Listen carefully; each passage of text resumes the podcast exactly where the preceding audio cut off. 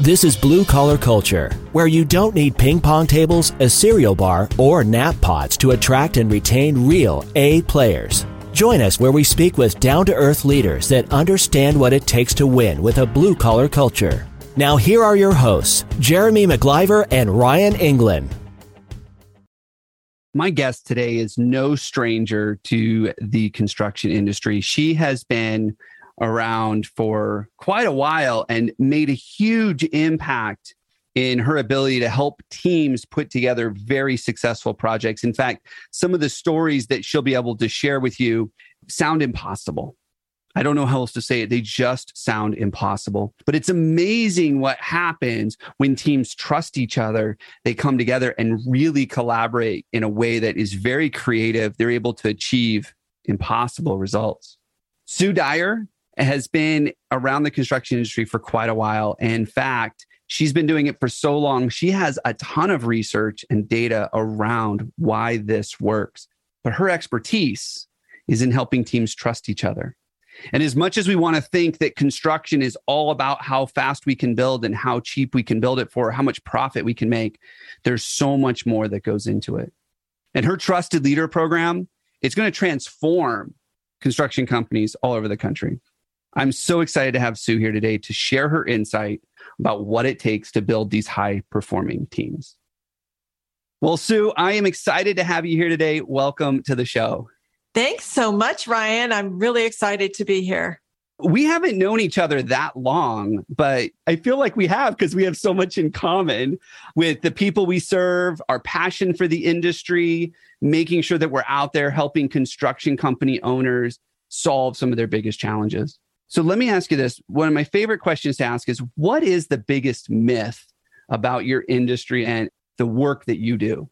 Well, I believe that the biggest myth that's out there is that we believe as construction leaders, whether you're at a project level or a business level, that somehow we can have fear and still be successful. And fear leads on projects to fighting with each other, holding mm. our cards close to the vest, not sharing completely, especially on low bid projects, because they aren't going to share what they have in their pocket that's trying to make it work. And the owner isn't sharing what they have in their pocket to try to make it work for them. And the designer is just going, look, you're messing up my design. And so we think that all this fear is somehow going to protect us when in fact it ends up completely undermining our ability to succeed ends up being a lose lose. And we could be so much more successful if we could create a high trust environment. And I've been on this road and this path for a long, long time 40 years working in construction and for 35 years doing the experiments to see what does it take to create a high trust high performing team, whether it's a business team or whether it's a project team. And that's where I came to create my trusted leader continuum, where there's a continuum of leadership, where on one side is fear, which has been the tradition in construction for about 100 years that we teach our folks that they're to drive the crew, make it happen, you know, get production, get going, get going. And so that's been our norm for about a hundred years. And I believe we have to move on to the other side of the continuum now, where it's more collaborative based on high trust. And mm. let me mm. just tell you why. So if we go through the continuum and I'm on a project with someone who is a benevolent dictator, and I've actually sat in construction offices where you're not there more than maybe five minutes and you realize, oh, on this place, I better do what I'm told because if I don't, punishment will be involved. And people don't want to be punished. So they do what they're told. But I got hired because I'm seasoned. I'm an expert in my area. I'm the best of the best at what I do. And so they hired me for my expertise. So I feel as though I'm really being treated in a way that I'm being forced to do things that I don't think is necessarily the best thing. And maybe I really don't believe it's the best way to operate on our project or the best decision, but it's my job. So I do it. It's really interesting how you position that because it's almost this vicious cycle that we get into. Like as you're describing it, I'm not seeing anything, but I'm picturing in my head that you have this owner or this leader who's like, you know what, I can't trust them anyways. So I'm going to act in a way that's consistent with that.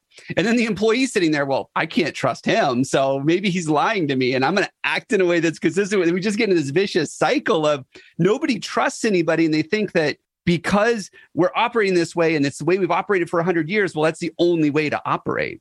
Well not only that it's so contagious because now i'm the seasoned professional and i have people working for me. And how do i treat them? The same way. So mm-hmm. coercion mm. becomes the norm. And then what happens is it looks like everything settles in and we're working really well together but actually it's just compliance we're just complying. You do this. Okay. You do that. Okay. Well, what do you want me to do? Then people wait until you give them the next order, right?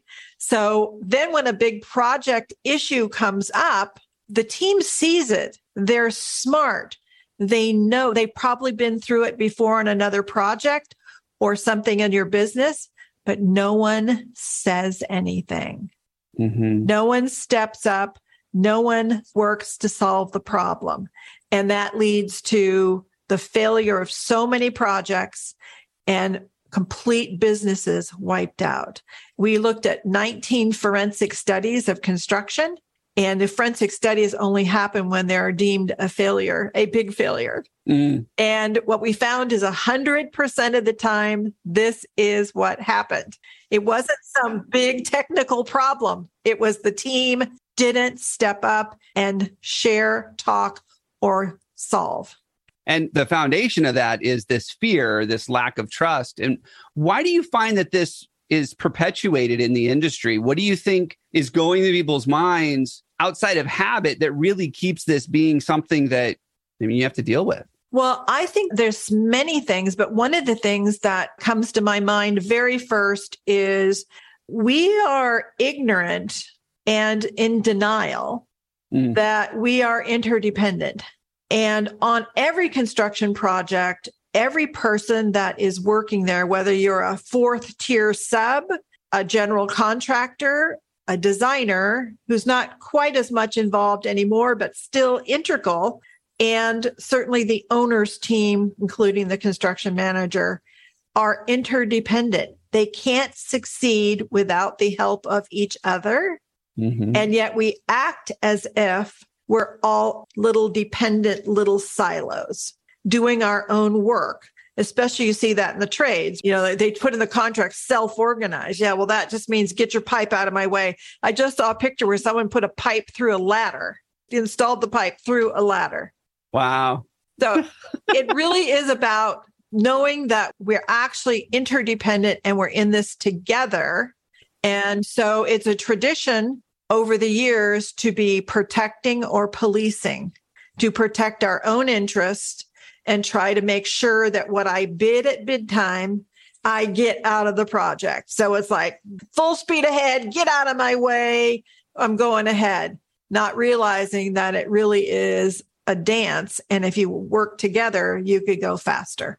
You know, it's interesting. I hear you talking about this from the perspective of project management, getting the contractors to work together well, getting the teams to work together well. I see this a lot in the hiring problems as well, because people work for one of these toxic cultures, you know, where it's we rule through fear and it's all about the stick mentality do this or else. And they come up and then they go get another job because they can't stand anymore and they find out that company is the exact same way and then they go do it again and the next company is the exact same way. And all of a sudden these people don't want to do this kind of work anymore. In the industry that's a big problem. But not only that you don't make as much money. You aren't as successful. It costs the owners a delta of somewhere between 10 and 50% extra and it costs the contractors the ability to know that they can succeed with what they have bid it's not predictable, which is what I've been working on for 35 years is try to create predictable outcomes so yeah. that you know your project is on time, on budget, with the amount of quality that's needed for it to actually work, which is, happens during the design phase, but and creating more and more levels of collaboration. So it, we've got to push more towards a trusted leader model. Construction is the only industry in the United States that for 53 years has gone down in productivity points every single year. Mm. All other industries in the United States have gone up 173%. Wow. We're playing the game by the wrong rules. I guess that's what I would say. Yeah, that makes sense. So let's talk about that. So I love helping our listeners get something to take away, something that they can go do, an action. What are two actions that they can take to either move away from this, like just start the process, or something they can do that can really just transform their organization? Well, here's an exercise I like to do. And you can do this within your own business, maybe first. And then when you realize it, it works, you could do it on a project. So get a whiteboard and draw a line down the middle of it. And on one side, say it's your estimating department. We're just going to do it inside. Estimating department, maybe in the middle is your accounting department. And then on the third side, we'll do three spots, is your field folk. So have them all write down on a construction project what is it that you need in order to succeed? Because that's what their business is producing projects. So, what is it you need to succeed? Have them write it down. Just write everything down that you need and then have them circle what are the top three things that you need in order to be successful. And I will bet you it will be cost, scope, and schedule. Mm. And maybe there's some quality in there, you know, and, and you achieve that by getting production. They're all going to say the same thing. If you go onto a construction project, you do the same thing and you give a flip chart or a board to the owner, the designer, the contractor, the subcontractors, and tell them, what do you need on this project to really be successful? Have them write it out. I've done it dozens of times on billion dollar projects and $500,000 projects. They all write the same thing. What it does yeah. is it proves you're interdependent. We all need and want the same things. So we can't point the finger at somebody else and say, "Well, it's on them. It's their fault. It's no, not my fault." it's it's this mythology that we have. The owner thinks, "Oh, the contractor's only trying to get change orders." They're trying to screw me. They're the low bidder. They're not going to be fair to me. And the contractor's thinking the, the owner, they're just want to beat me up. They're not going to be fair to me. And the designer goes, they're not going to do what I want. I'm going to try to make sure I get what I need. You know, they're not going to take advantage of me. So everyone goes in ready for a fight when they're really in it together. Yeah. And so we work against each other instead of with each other. And that is a tradition. If you just shift that even 10%, you're going to see a huge amount of momentum. We talked about this in construction in one of our prior calls, just the difficulty being able to recruit from the younger generation and get younger talent out there. And a lot of the stuff is exactly what you're talking about is we have this belief that if I do something, I'm going to lose you know, almost 50% of construction companies do not put wages on their job descriptions when they post them online. And when I ask people, why don't you put what your wages are?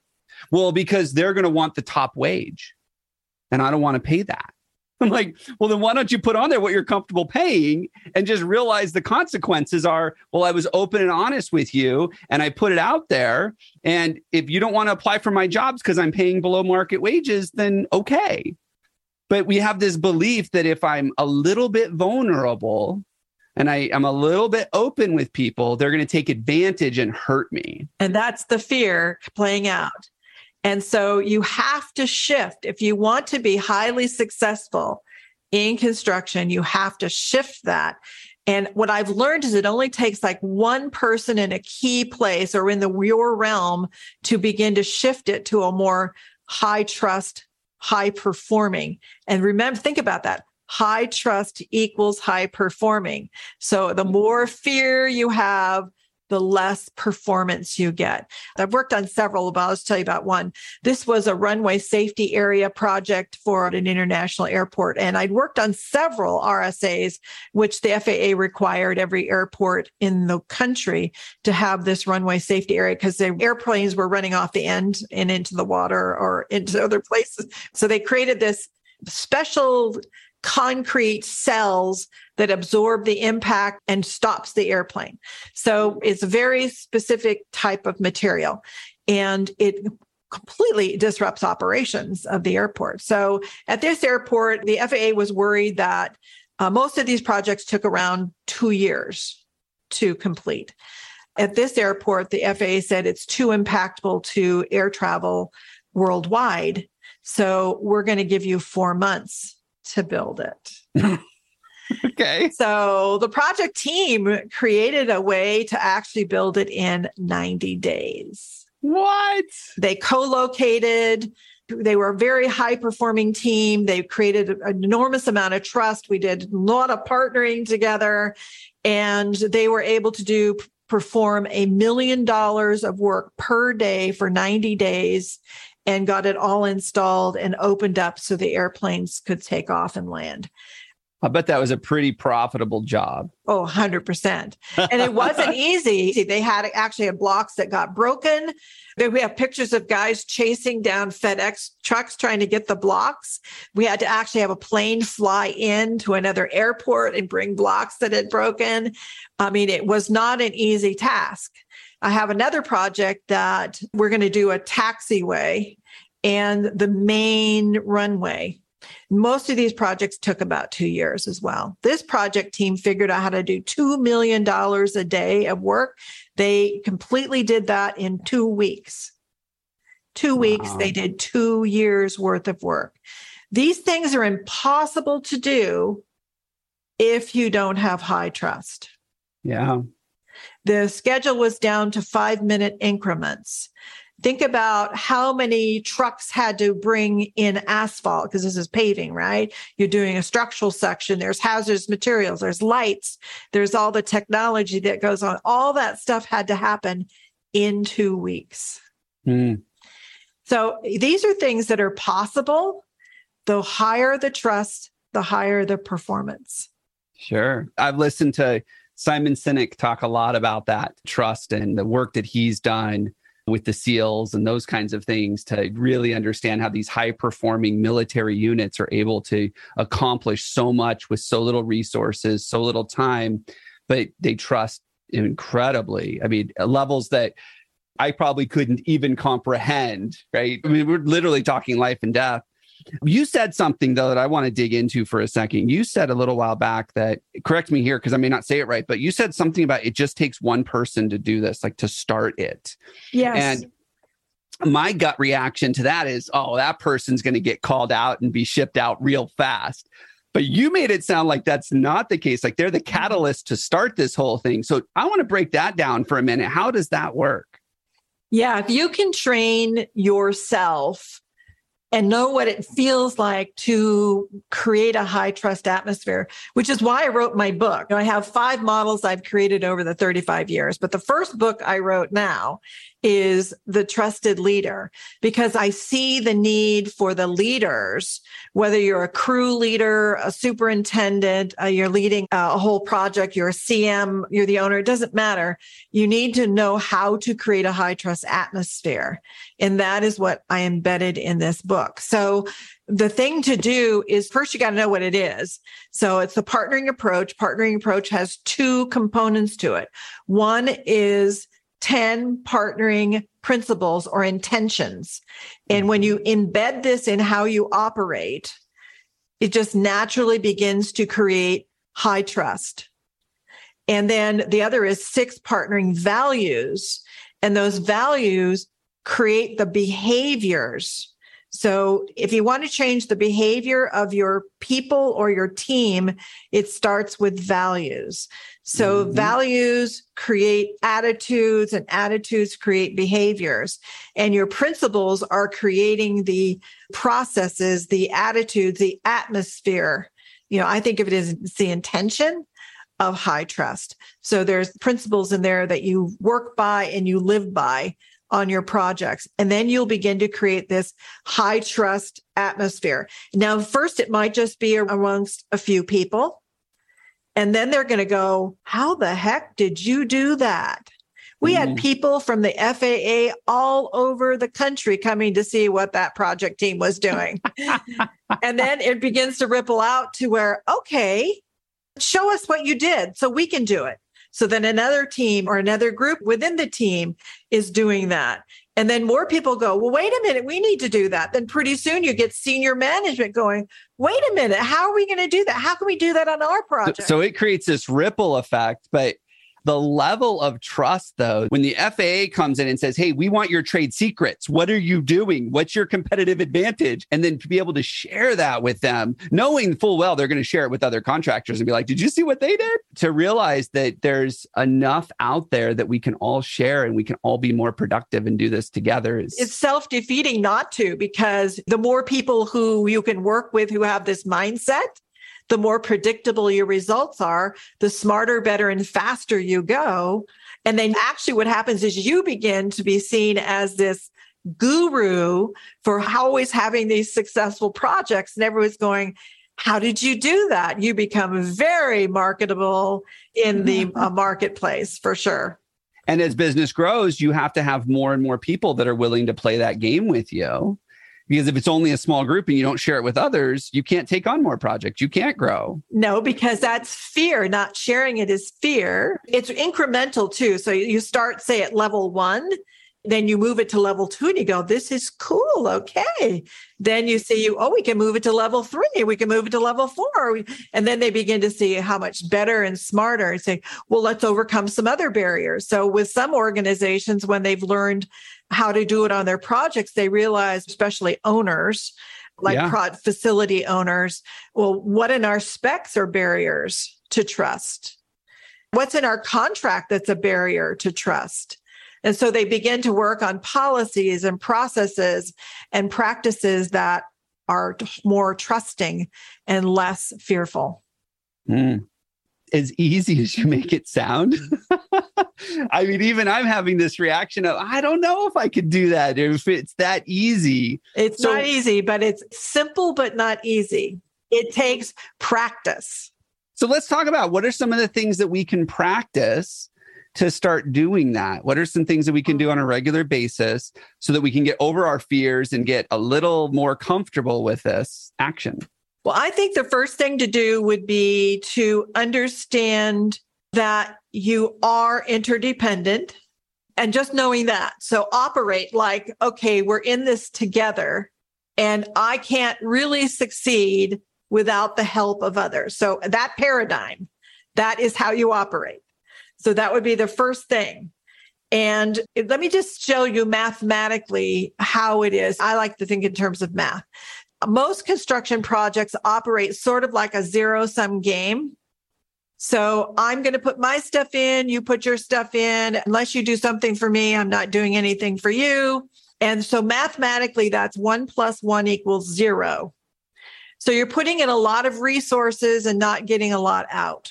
So then other people say, well, okay, we have to be a little more collaborative. So we're going to compromise. Mathematically, compromise is one plus one equals one and a half. So it's still a lose lose for both sides. Then, if you begin to be collaborative and creative, you want to get to a creative mindset, innovation. Now, one plus one equals three. Now you're getting somewhere. And when you have enough trust to where you're actually co creating, it doesn't matter who pays your paycheck. It doesn't matter what business you're working for. We are all focused on the success of the project and working together and making this happen. Now, one plus one can equal 30. Mm-hmm. So it's breaking down the barriers between the silos on a project or within your business so that it's one team. So focusing on one team focused on the success of your project. The team determines what success is. What day are we going to finish? What's the budget? What are we going to come in ahead of time? I have one team that said, you know, we really want to save some money on this project because the maintenance group hasn't had any ability to have any money to create some benefits on this. It was a roadway. And we really want to try to do that. So they made a commitment to save a half a million dollars on this project. So in year one, they saved 250,000. In year two, they saved 250,000 and they were able to give that to the maintenance department to go and make some other benefits to the roadway that would never mm. have happened. You know, it would get flooded every time it rained. mm. I think for a person, it's so much about mindset. So I know I'm talking about mindset, but it is mindset. You have to realize, think about when you play a game. If you're playing by the different rules, if I said, okay, we're going to play soccer, but we're going to play by the rules of checkers. Mm-hmm. It doesn't work. And that's the problem is it's that you've got different set of rules to make collaboration work. And that's why you're seeing in construction so many different new models of delivery. Yeah. But what I've learned, it doesn't matter. The delivery method doesn't matter. The mindset matters. You know, it's interesting that you bring up games. I played a game called Fresh Biz a few years ago, and it was transformative for me. It's a game like Monopoly, but they hate it when I say it's like Monopoly because what's the point of Monopoly? The point of Monopoly is if you, Sue, and I are playing Monopoly, the point is to get as many hotels and houses and buy as many properties so that when you come by my place, I can potentially bankrupt you. Like that's the point of Monopoly is we bankrupt each other. And Fresh Biz, which they play a lot with teams that want to learn how to collaborate, those silos you were talking about, accounting in the field and all of those silos and how we break them down. In the game of Fresh Biz, the only way to win is if everybody wins together. And so you start playing the game and you play it like Monopoly. Well, I'm going to hold my cards close. I'm not going to show people what's going on. I'm not going to say, hey, don't land there because then I get paid. And you start realizing that you're losing the game by playing this way. As you go through the game, you're like, I can't win if I keep playing this way. And so it challenges you to think differently. And the concept is to get to an island like imagine if I won and got to an island by myself. It'd be really boring. Hmm. like, what am I going to do? So the whole point is we got to get everybody the island together. And sometimes that means there's something that I can do that is going to help you in a way that's going to 10x our efforts together. But if I hold it myself, just so your point, you're one, I'm one, maybe we get two out of our collaboration. But if I tell you about this thing that I have or that I can do, it could 10x our results. And it was a really good game for me because it opened my eyes to this collaboration that you're talking about. And it comes from trust. It does. And we talk about trust a lot in the work we do. We have a team right now that we're talking about vulnerability. I don't know if you've heard of Brene Brown. Mm-hmm. Oh, yeah. I just made everybody watch that last week. I'm like, you're all going to watch it and we're going to talk about this because you guys are not good at this. And so much of what we've done in construction is really about hey, I don't want to get hurt. So I'm going to protect me. And if it hurts everybody else, tough. And here we are 50 years later, just like you said. And the only industry that's been impacted by this is construction. And it's the epidemic. It's something that we can't, there's nobody really out there working to fix it, short of people like you and me who are doing as much as we can. But we've really got to come together and realize if our mindset doesn't change, we're in for a world of hurt and then each person that's working in construction because i love construction. I love the people they're the salt of the earth.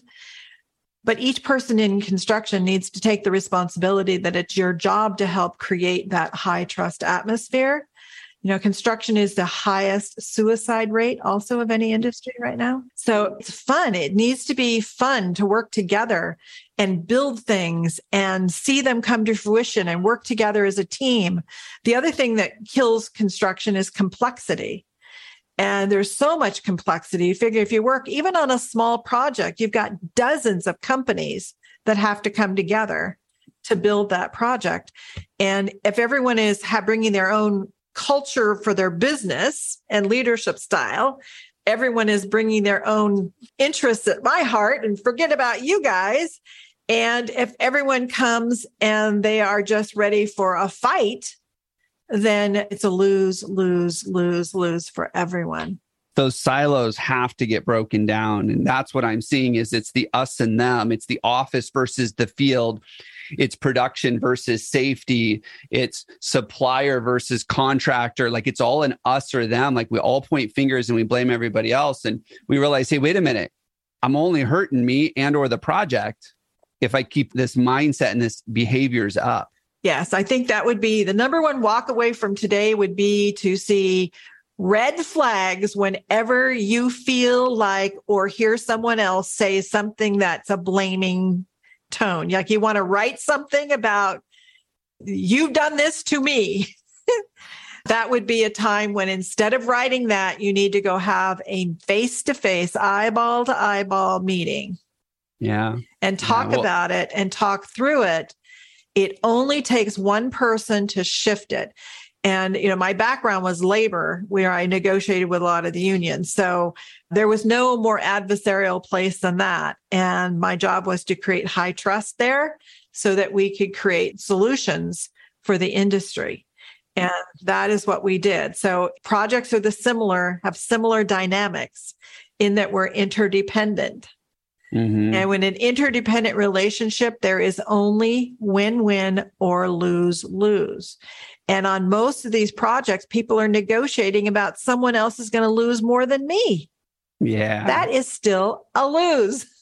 That was one of my takeaways with playing Fresh Biz was that you know, it's all a metaphor for how we play in the real world. Like we're playing this board game, it's a metaphor for how we play in the real world. And I stood up and I shared with the group that I played with, I said, you know, the way that I've played through most of my life is, hey, as long as I win and you don't lose, we're okay. Like you can be zero sum, but I need to come out ahead. right. And that was the game I was always playing. I was like, well, wait a minute. They still lost because they put in the effort, they put in the resources, they put in the time. And they're not available for the next job. Yeah, they're where they started. So, oh my gosh. So I've enjoyed this. I know we can keep talking. I wrote down three takeaways that I got out of this. I just want to go back over and make sure I got it right.